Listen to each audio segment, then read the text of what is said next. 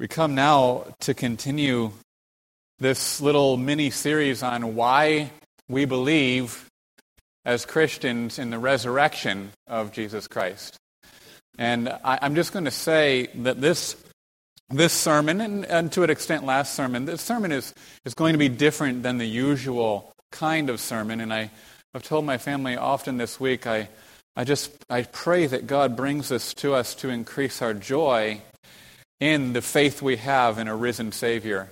It's particularly, you know, we are coming here to Resurrection Sunday very soon, and so um, I, it's almost like I keep putting off the resurrection itself in John until we get there. We'll, we'll see when we arrive at that finally.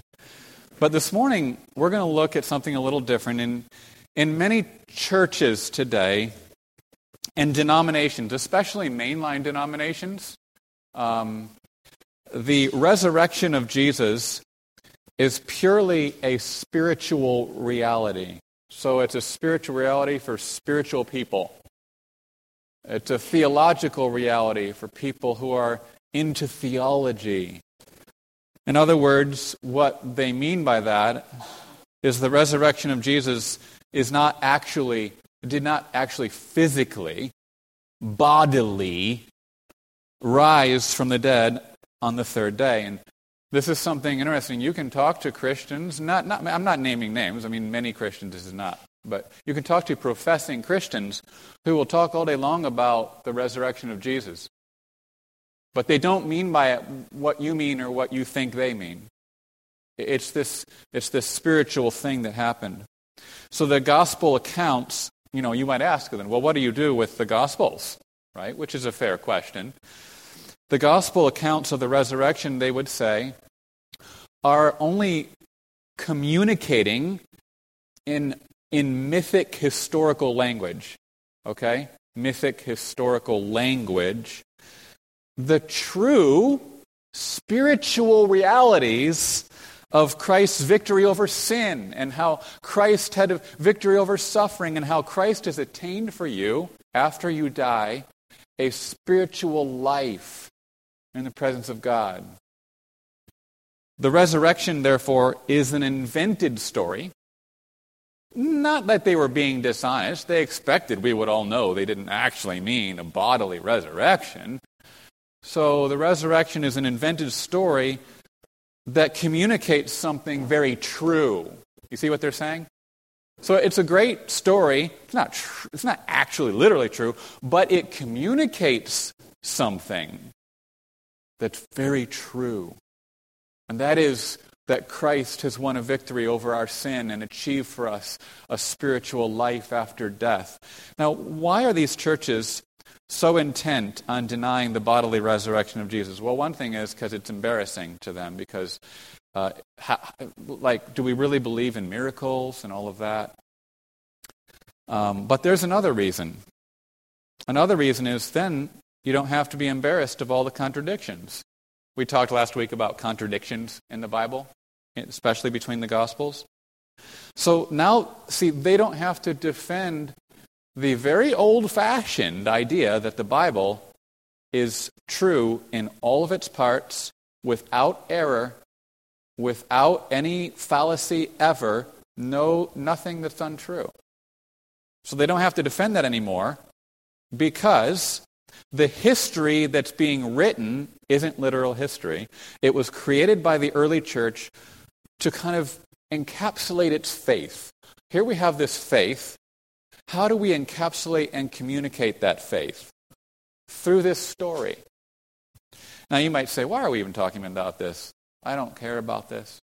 Right? Well, there's a couple of reasons that I'm doing this, so bear with me. The world says if you go out in the world, what's the world going to tell you? The world's going to tell you, well, when the gospel writers were writing this, they had a, an agenda.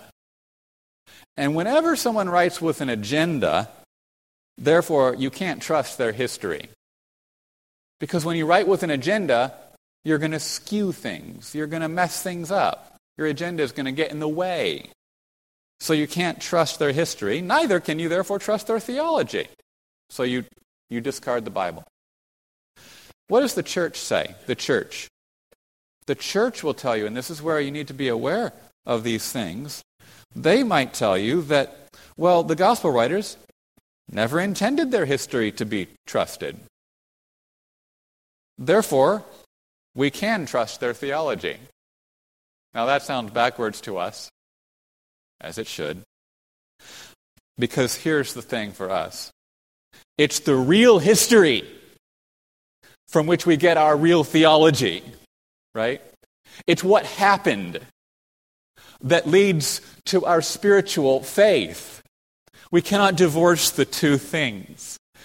And so it should be clear to us who have had our minds and our hearts opened to understand the scriptures that the churches who are reading the gospels in this way are reading them all wrong. They're not reading them according to obviously what the gospel writers intended or in the light of what the whole Bible teaches about creation, about our fall as sinful human beings, about God's holiness, about his coming wrath and judgment, and what that means for us and our need for salvation and for the resurrection. So when we without in your I think this is in your handout, without a real and literal, yes, in your handout, history, the spiritual teachings that are supposedly being communicated via this mythic language have no real existence. They have no reason for being. Brothers and sisters, we are of all men most miserable if we don't have a history that we look back to that really happened. And I just want us to rejoice in that this morning that these are not just spiritual ideas, these are things that are rooted in historical events. So while we reject the teachings, now here's why I come to this. Because you're like, yeah, we all know this, right? But while we reject the teachings of these apostate churches as heretical, at the same time, we may not always appreciate this, the extent to which our faith is dependent on the physical evidence now, I'm going to clarify, qualify that in a minute. And the testimony of those who witnessed history happening. Right? We weren't there when this history happened. So, what do we depend upon? The testimony of those who were there when it happened. The Christian faith is rooted in a record of historically verifiable events that has unfolded over time. We were reading in our family in Galatians last night where, where Paul talks about in the fullness of time, and we were talking about that phrase and what that means, and how, and how the fullness of time means not simply that the right date on the calendar came, but that all of history had been preparing for that date on the calendar. That's the nature of the Christian faith. It's a whole history. And so it should be significant to us um, well, yes, I'll, I'll move on. It should be significant to us that in the Gospels and in the Bible, there is, think about this, there is no other single historical event that is more carefully and thoroughly documented by physical evidence and eyewitness testimony than what event do you think? The resurrection. Not a single other event. And so here's one of my main points this morning. We'll come back to it at the end, it'll be on the screen. Saving faith is only possible when we understand the must, and we'll stop here on the screen for right now, when we understand the must of the resurrection. Okay, we talked about that last week. If you have a saving faith, if you truly believe, it's because you have, under, you have come to understand why the Messiah had to rise from the dead. It had to be. You've understood that. The Old Testament scriptures foretold it. They said the reason this must happen is because of our sin, because of wrath, because of the whole nature of the salvation that we need. So you understand that. However, next slide. This saving faith always presupposes that there is evidence to believe that the resurrection which must happen has happened. This is really important to get. I do not base my saving faith on enough evidence, right? No, I base my saving faith on the word that God has pronounced in his scriptures, right? At the same time, in order to believe that the resurrection that God said must happen has happened, there must be eyewitness testimony. There must be evidence. There must be physical evidence that this has happened. This is why God has given us not just one gospel, not just two, not just three, four gospels. How often is it easy for us to look at the four gospels and think, well, John is different enough. I think we could have done with two, right? Pick one of the other three and give me John, and we've got enough. Otherwise, you've got repetition over and over again. But in fact, there's this beautiful fourfold witness to the fact that the tomb was empty on that first resurrection Sunday. When we minimize the fact that we depend on historical evidence, we can lose sight of the fact that it actually historically happened.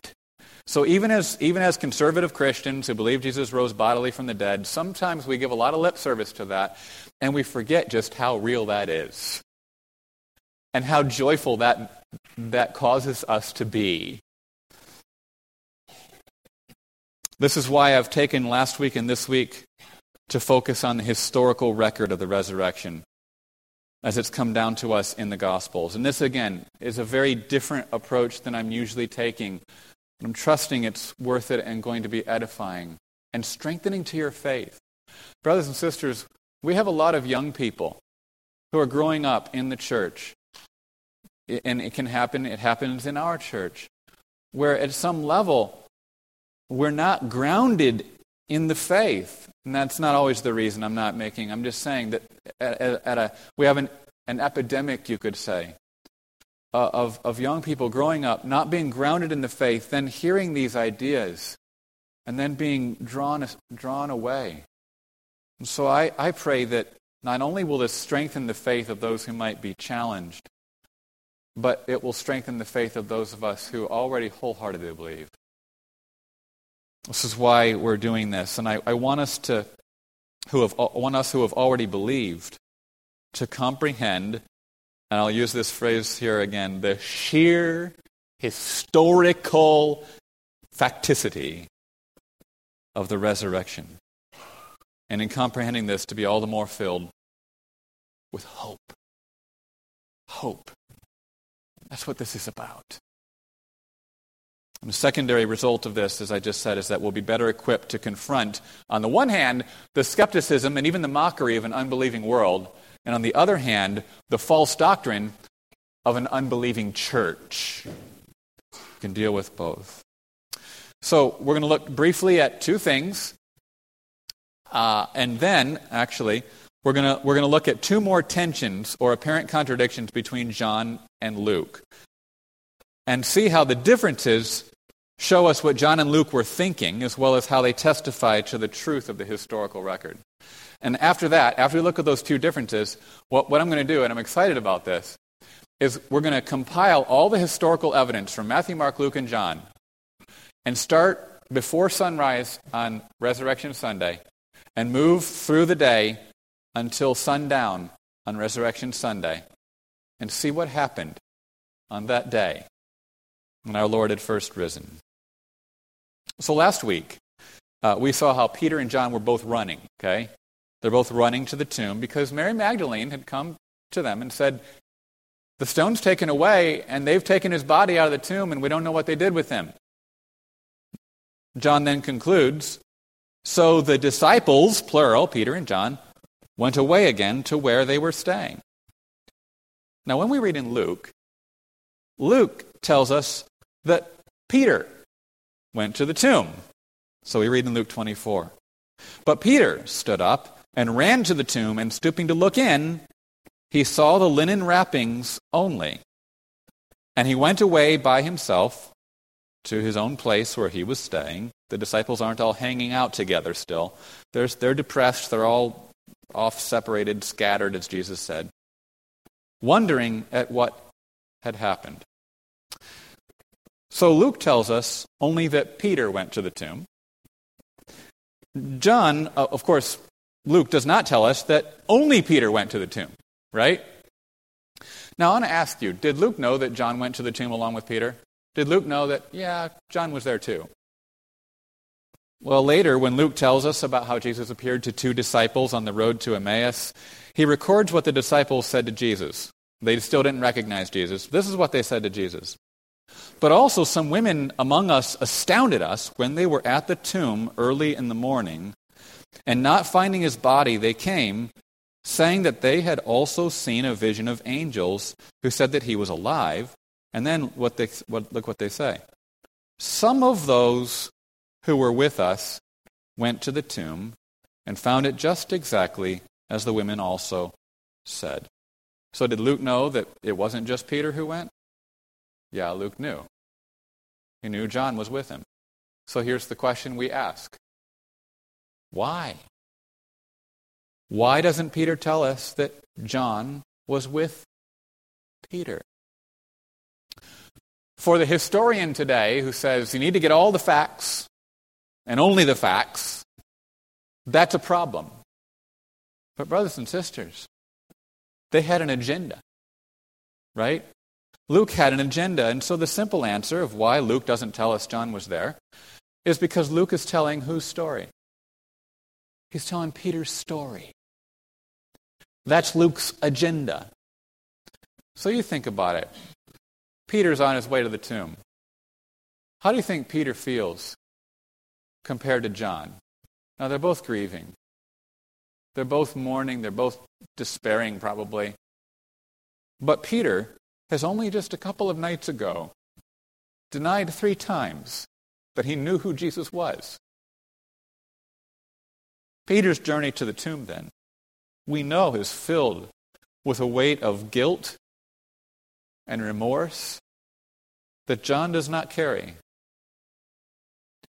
It's Peter who's betrayed Jesus. Now, in John's gospel, why does he tell us that he was there with Peter? Because it's his story, and he's giving us his own eyewitness testimony. That's why. When Luke tells us only about Peter running to the tomb, it's because he's continuing Peter's story, not John's story. So we see now in Luke, Peter in our mind's eye. We're undistracted by John. We don't need to think about John running with him. John's irrelevant right now.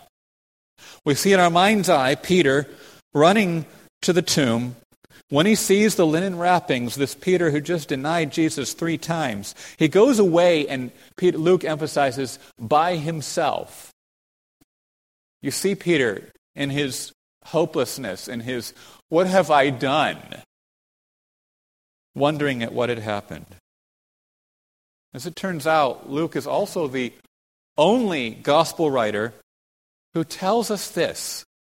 On the day of his resurrection, before he appeared to the rest of the disciples, Jesus appeared to Peter.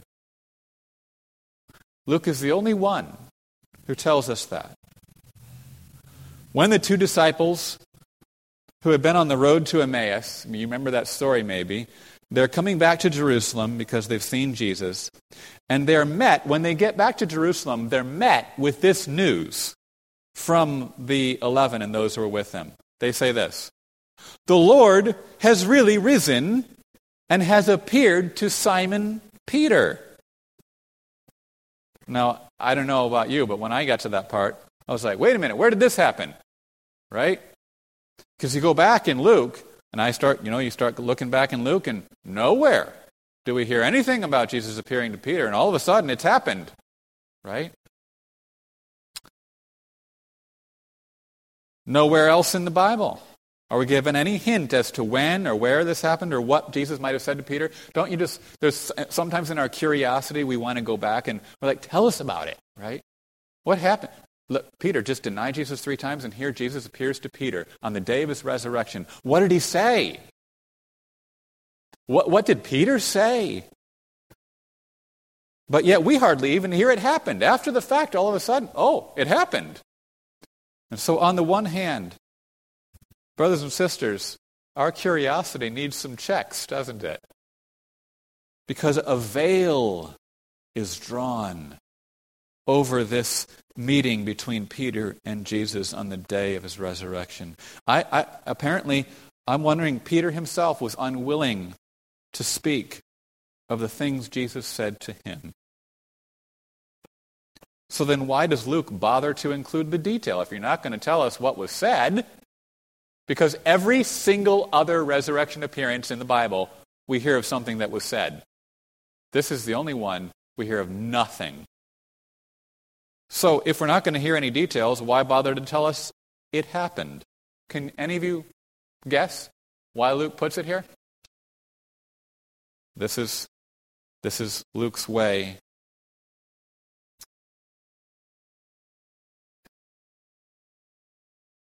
of giving evidence to the full restoration of Peter as an apostle of Jesus Christ after his denial of Jesus. We're going to come to this later, brothers and sisters, but oh, how, what hope there is for us in this. What hope there is. Here you have a disciple of Jesus one who walked with Jesus for three years, who's just failed so miserably. So miserably. I mean, are there words for it? And yet, after his resurrection, Jesus comes to Peter before all the rest of the eleven and appears to him. I don't care. I don't need to know what he said. All I need to know is he did. There then is hope for us in the midst of our failures, in the midst of our sin, which so often assails us and drags us down, that God is faithful when we are not. And he comes after us. And in fact, just as Jesus prayed for Peter, Jesus prays for you. Jesus prays for us. That God would keep us in John's gospel, where are we going to see this restoration of Peter? We're going to see it when Jesus comes to the disciples on the shores of the Sea of Galilee and he asks Peter three times Peter, do you love me? Peter, do you love me? Do you love me? And three times he will commission Peter, the failure, right?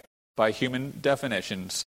He will commission Peter, the failure, tend my lambs, shepherd my sheep, tend my sheep. In Mark, Mark does not tell that story, but he does give us a glimpse of the coming restoration of Peter when he alone of all four Gospels, Mark's the only one who does this, he tells us how the angel said to the women at the tomb, But go, tell his disciples, and Peter, the angel, tell his disciples and who especially needs to hear this news? Peter. You know, we would have been like, yeah, Peter's the one who doesn't need to hear the news. Right? He messed up. He's the failure. And yet the angel sends the news to all 11, and he's not, he's not like, he's not like the Roman Catholic kind of a primacy of Peter. Far from it here, right? This is the issue of where Peter was the ultimate failure.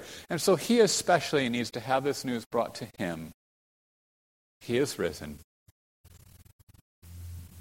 In Luke, alone of all four Gospels, so John tells us the restoration of Peter with the Do you love me?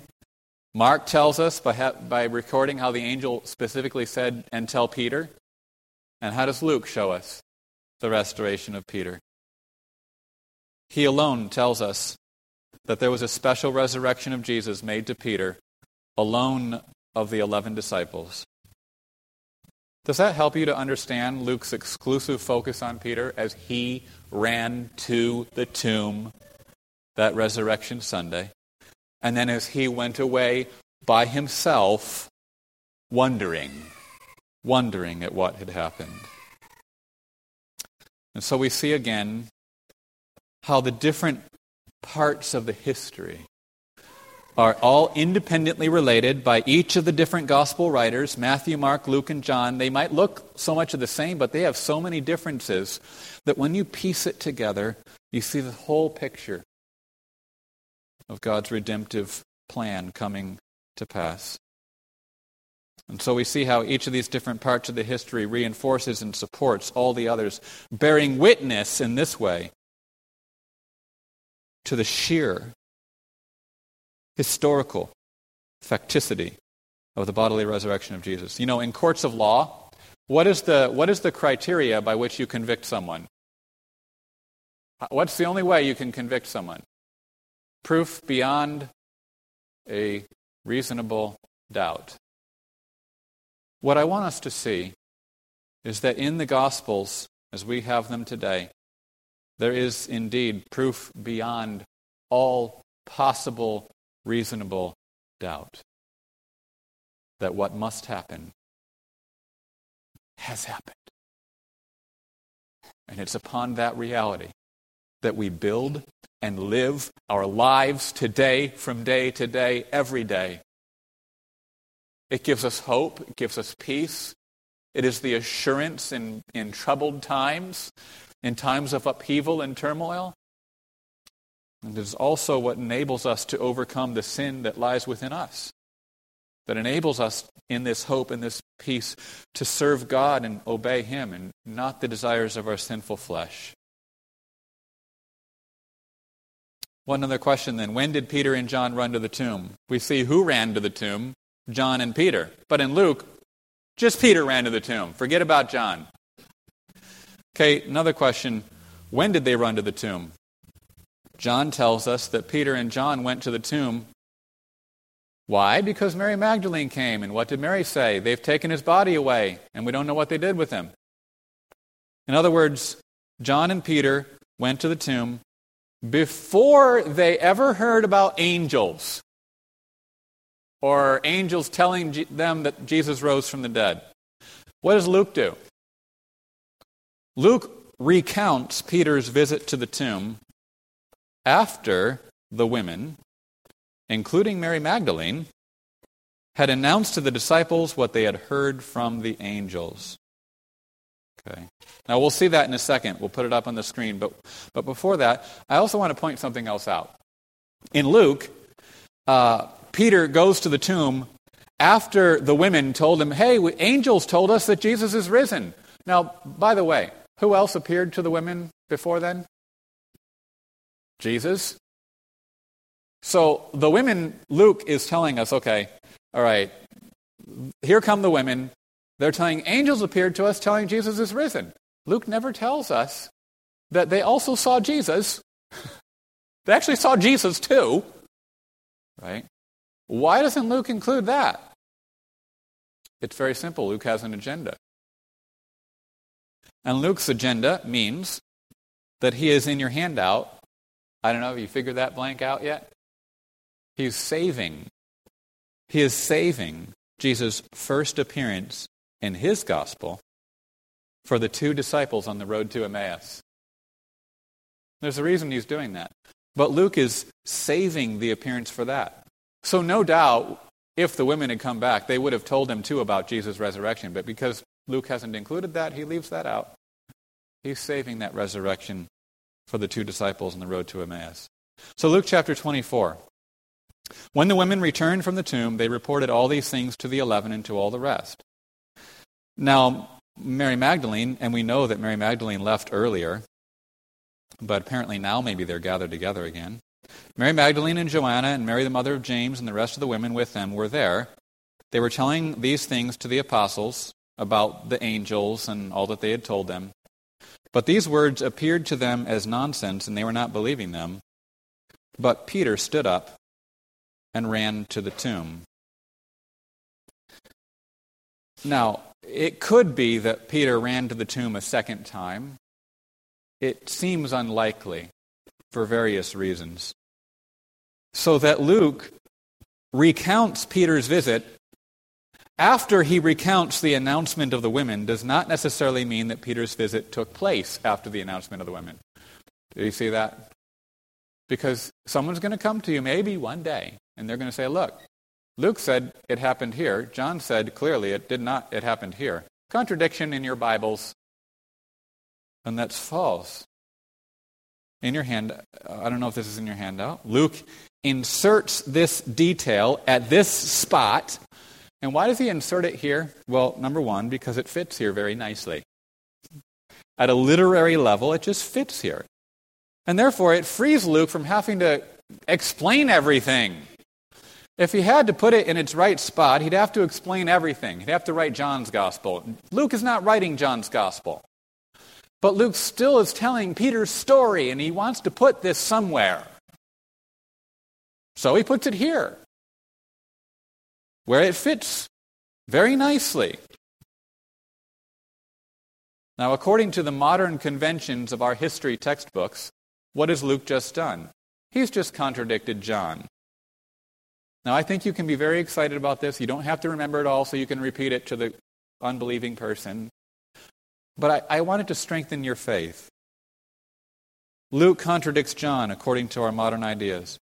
But the first century reader, if, if you go back to the first century and you're someone reading this and you actually know the order of the events chronologically, you would not have seen Luke contradicting John. That's not the way you would have seen it. You wouldn't have seen him being disle- dis- misleading or deceptive you would have understood Luke was using a literary device whereby you take a historical event that really happened, you, you insert it, you recount it out of sequence, embedding it in this new location so that you can add this detail which is really important to you. And I'll just say this if the first century reader would not have seen Luke contradicting John, then neither should we. It's chronological snobbery. But more than that, let's take it the, let's take it the other way and say this. Luke's out of sequence account, when we see Luke putting this somewhere else for his literary purpose, it's only further evidence of the fact of Peter's and John's visit to the tomb and what they saw there. What I come away from is, well, Luke, he took it and put it here. Oh, I know why he did it. I see why he did it. But now when I see him doing that, and I see John doing this, and I see Mark doing this, I see, wow, it happened. It happened. When Jesus appeared to the two disciples who were going to Emmaus, the two disciples related what had happened that morning in the same order Luke did. Look at the order they give. But also, some women among us astounded us when they were at the tomb early in the morning. And not finding his body, they came saying they had seen a vision of angels who said he was alive. Okay? Some of those who were with us went to the tomb and found it just exactly as the women also said, but him they did not see. Now, I'm going to skip over for right now all of my discussion of that. I'm going to leave it to you. Maybe you can figure out and think through what might have happened there. We see then over and over again how Matthew, Mark, Luke, and John all have ordered their accounts, they have edited their history of the resurrection according to their own literary method. And at times, because they have a theological emphasis. Remember John? John said it was dark when they went to the tomb, because John is emphasizing the darkness that had come over their minds and hearts. Matthew, Mark, and Luke emphasize the dawn. The sun had risen when they got there because they're emphasizing how the resurrection is about to dispel all the doubts and all the darkness that had crowded into their minds and hearts. So they're they're seeking to do that. There's a difference, there's a reason. And so we also see how the independence of each one of these histories, the history that Matthew, Mark, Luke, and John, with all their apparent contradictions, which are not real, they only demonstrate all the more the sheer historical facticity of the bodily resurrection of Jesus. Now we're going to come and do something here now. And I said earlier, it should be a big deal to us. It's significant that in the Gospels and in all of the Bible, there is no other single historical event more carefully, more thoroughly documented by physical evidence, by eyewitness testimony, than the bodily resurrection of Jesus. Therefore, there is also no single day in biblical history that can be more thoroughly reconstructed than the day of Jesus' resurrection. So, what we're going to do now is I'm going to tell a story. It's a story that is not found in any one of the four Gospels. So, at a certain level, I'm going to tell the facts, the historical facts. I'm not going to be emphasizing the theological agenda. At the end, there's a sense in which you'll be glad then we didn't just get a history book. And yet, you'll also, I pray, be reinforced in your faith that it is a history. No less historical than your history textbooks of World War II or the Revolutionary War or any other event in human history. So, in the darkness, and you can listen to the story, or you can read along. But we know that while it was still dark, perhaps it was just beginning to get light. On the first day after the Sabbath, it was the first day of the week, there was an earthquake. An angel of the Lord descended from heaven and rolled away the stone from the tomb. And he sat down on the stone as if to say, It's done. The guards are terrified. They fall to the ground like dead men. But at some point, the angel, we know, was veiled again. The guards recovered their strength, their, their courage, and they got up because their job was to guard the tomb, and it would seem now they've failed by necessity. They go to look in the tomb to see what there is to see, and they find that his body is gone. They go back then into the city to report to the chief priests.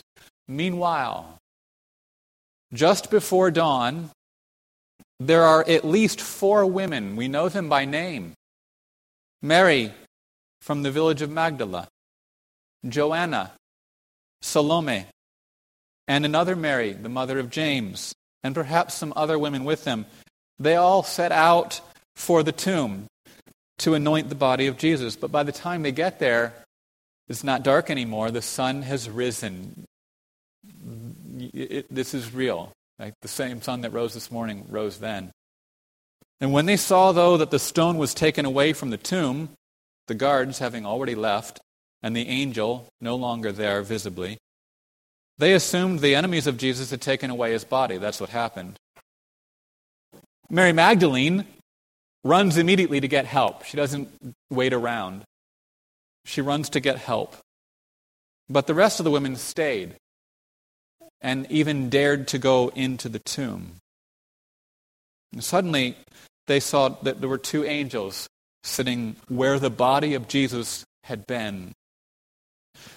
The angels stood up and the one, the angel on the right, spoke to the women, telling them not to be afraid, but to go and bring word to the disciples go tell the disciples that Jesus is risen. Well, the women, of course, they're filled with, with joy. I can't even conceive of what, how am I processing this? So they're filled with joy, but they're also filled with fear. And they're so terrified that they flee from the tomb in terrified astonishment, and they're not able to say anything to anyone. While all that is happening, Mary, who has left the tomb, she, she finds Peter where he was staying first. Peter was staying by himself somewhere. She finds him, then she runs along with Peter. She probably tells him a bit. Then she runs and they go to find John. And she tells John and Peter what she has assumed. The angels have stolen away Jesus' body. Well, Peter and John then immediately set out to go to the tomb together, and they're running. It seems unlikely that they met the other women coming back from the tomb. But if they did meet them, the other women were still so terrified they didn't say anything. In any case, both Peter and John are running. John runs faster than Peter, so he gets to the tomb first. Mary, maybe after collecting her strength, she follows Peter and John more slowly. When John gets to the tomb, he stoops down because of the entrance of the tomb being lower to the ground. He stoops down and he looks in and he sees the linen wrappings lying there where the body had been. No angels, though. The angels are now once again veiled. So they appeared to the guards, then they veiled, then they appeared to the women, then they were veiled. When Peter then catches up with John, who's still hanging back outside, he stoops too and he looks into the tomb. And then, and then Peter goes in and he sees not just the linen wrappings lying there, he also sees the face cloth folded up in a place by itself. This is what happened. Then, then John finally gets up the courage to go in too.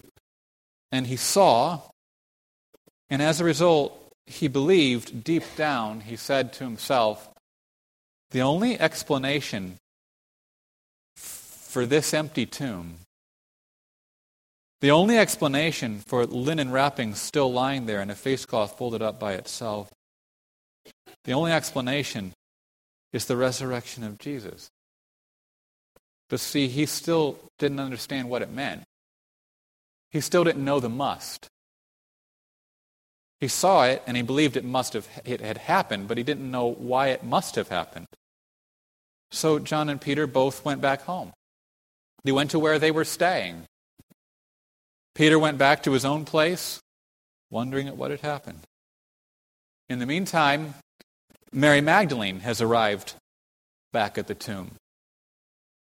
Now, if she encountered Peter and John on her, on her way, then they didn't say anything to her about what they had concluded from the linen wrappings. Maybe she didn't encounter them. Maybe she got there, maybe she missed them, maybe she came too much later. But when Mary then, she had not been in the tomb yet, right? She had left before she even looked. She hasn't heard anything from the women, she hasn't heard anything from John and Peter. Now she gets to the tomb.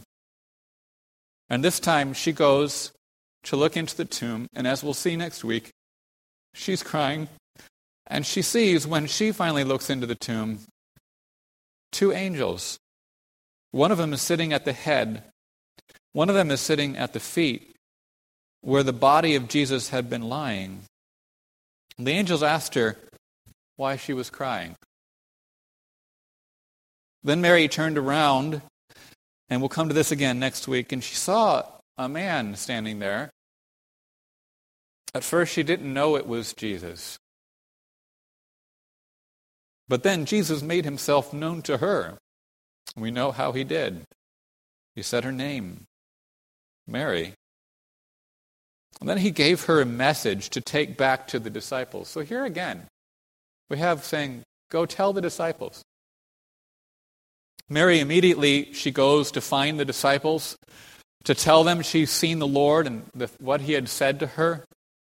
And while Mary is going to find the disciples, Jesus leaves Mary, she's on her way, and Jesus now goes and he himself appears to the other women who had gone back from the tomb and were still trembling with fear. They're still speechless and paralyzed with fright and don't know what to do and can't say anything to anyone, even though the angels told them, Go bring the good news to the disciples. So now Jesus himself goes to those women and he appears to them.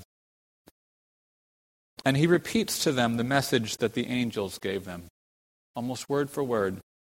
He says, Don't be afraid. Don't be afraid. But go and bring the news of the resurrection that I am risen to the disciples. There's a point at which we might be wondering, Jesus, why not just go to them? Why not? Why keep telling everyone else to go tell them? Appear to them, right? Well, there's several reasons why this might be. But we'll look at one. After now two angelic visitations, the angels have appeared to Mary, Mary Magdalene. Then they've also appeared to the rest of the women. And also uh, two appearances of Jesus himself. Probably it was the news of Mary Magdalene and the other women that caused the disciples to be all gathered together again. Because they were all scattered, right? Jesus said the sheep will be scattered. Now, here come Mary Magdalene. You can imagine her running around from place to place, gathering, finding. Now, she doesn't even know that the other women, what they've seen, what they've heard, and yet they're also gathering up, finding. And you can imagine the, the excitement and the buzz and the wondering and the confusion and what is happening. Now they're all gathered together again after being scattered with this news from the women. Now, Peter and John they had also gone back home, right? So they probably had to be gathered up again. And they would have been able to confirm the empty tomb. Well, yes, it, it, it, was empty. But they would not have been able to confirm the angels or any appearances of Jesus. They had not seen that. So maybe deep down, when they hear these reports from the women, they believed them. But they couldn't give their own eyewitness testimony. And since they still didn't understand what a resurrection meant, what, what does this resurrection mean? They were reserved. They were hesitant. In any case, the women's words appeared to the rest of the disciples as nonsense, and they didn't believe them. Maybe they thought the women were emotionally so emotionally distressed that they were imagining things. You shouldn't make them into male chauvinists just because they were at a wrong idea here. And they might have had some wrong ideas. But at the end of the day, you can't blame someone for seeing, being so emotionally distressed that they begin imagining things, right? Or they're seeing things. Maybe someone was playing a cruel trick on the women. I don't know what they assumed.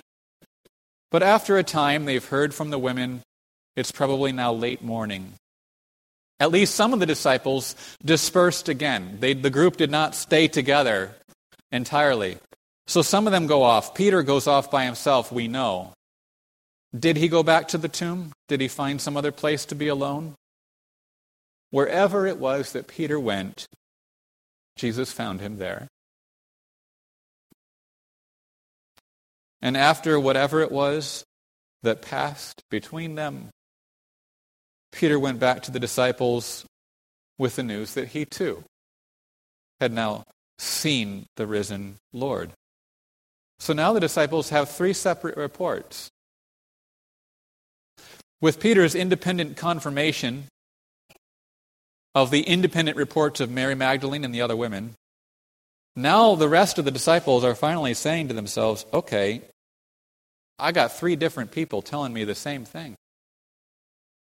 Therefore, they believed, at least in a theoretical sense, Jesus must be risen from the dead.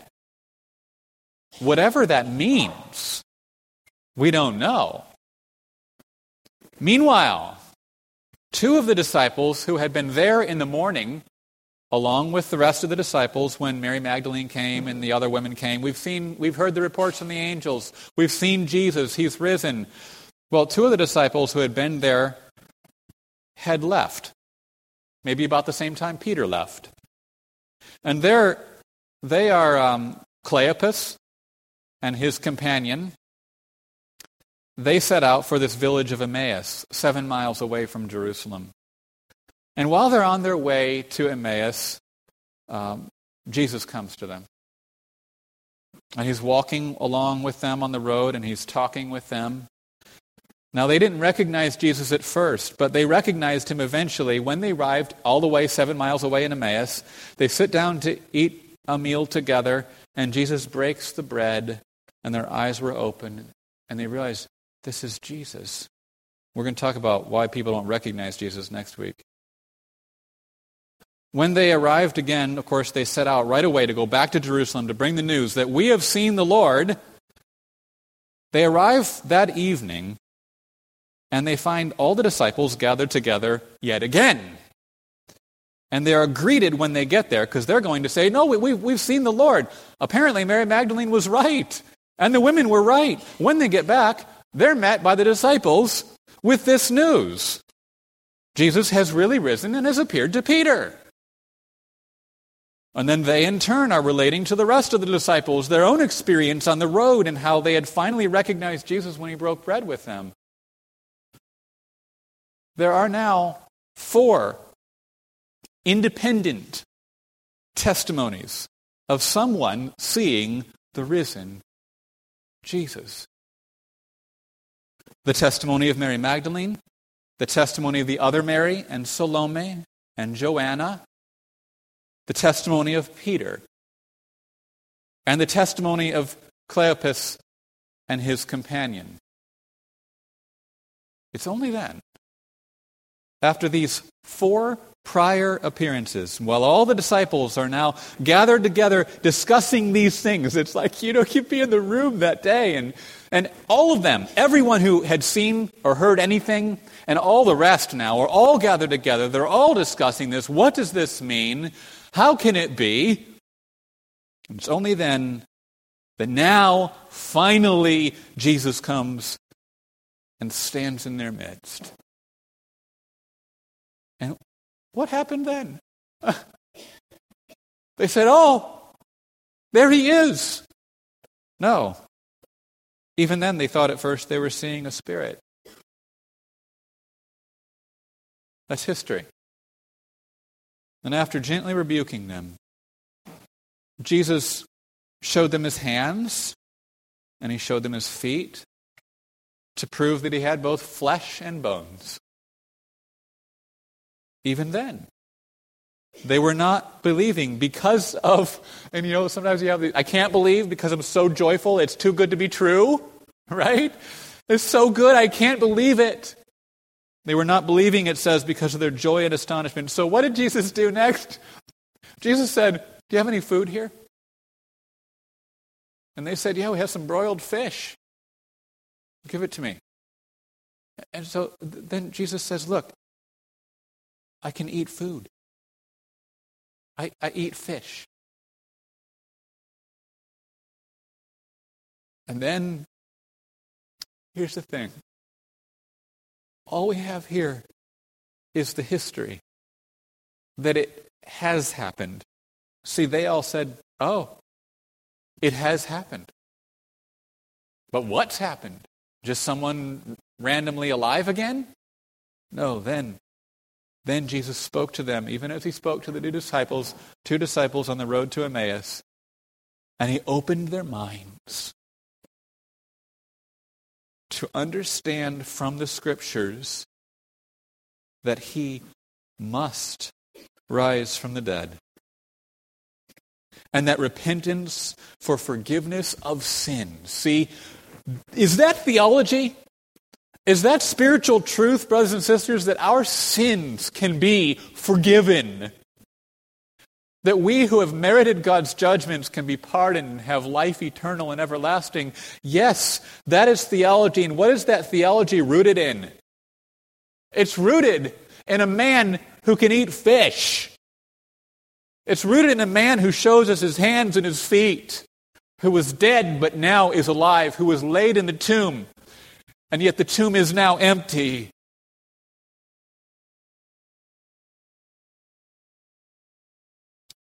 He must rise from the dead.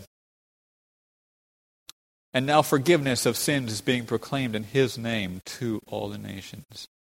Why did Jesus make four separate appearances before he appeared to all the disciples all together? Well, I can guess some answers with Peter. But why the two disciples on the road to Emmaus? That seems kind of random.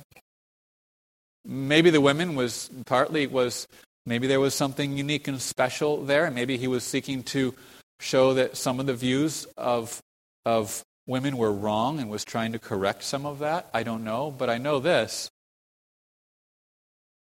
There were four separate appearances because it's a historical fact. So that, in other words, so that we, there would be no question that this was some mass hallucination You know that, that that's a psychological reality, right? You can have the mass group and they all just feed off each other and somehow they're all seeing eventually the same thing. It's, it's something that can happen. Is there evidence of mass hallucination in the Gospels?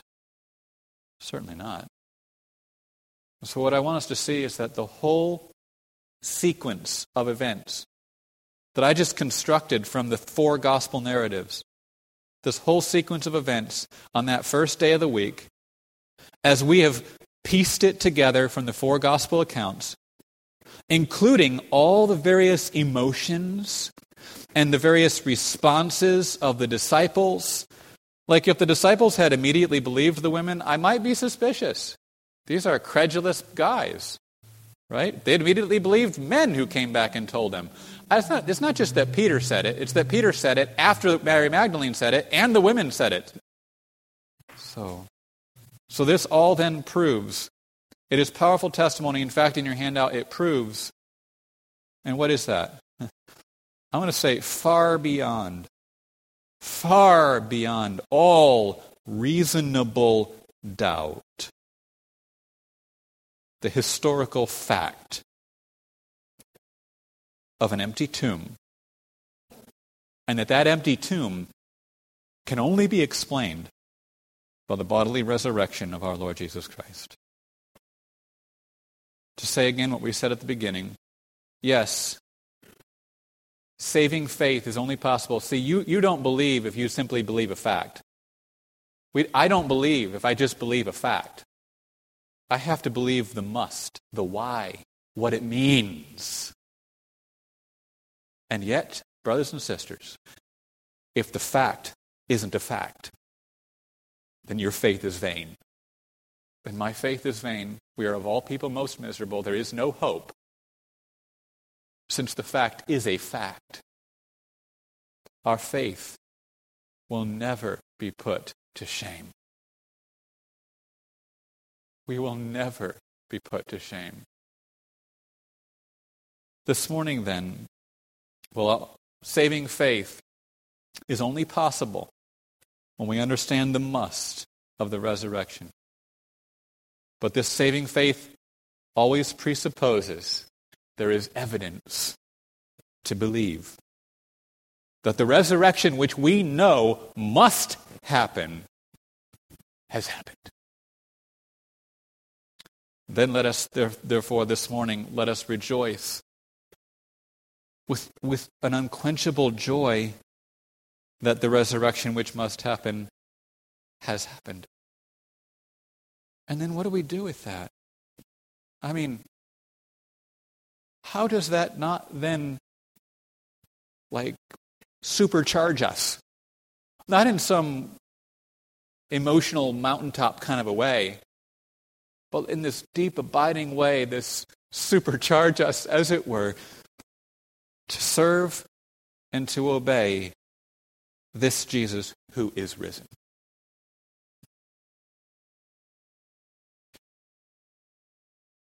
and this Jesus with whom we have now been united by faith. Okay?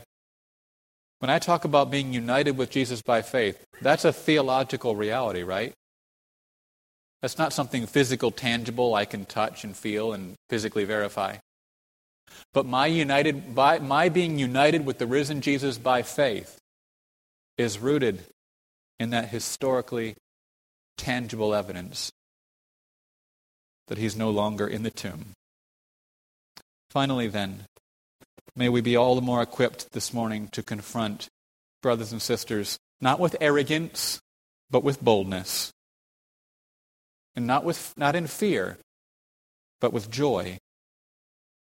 The false teaching of an unbelieving church, as well as the skepticism and at times even the mockery of an unbelieving world.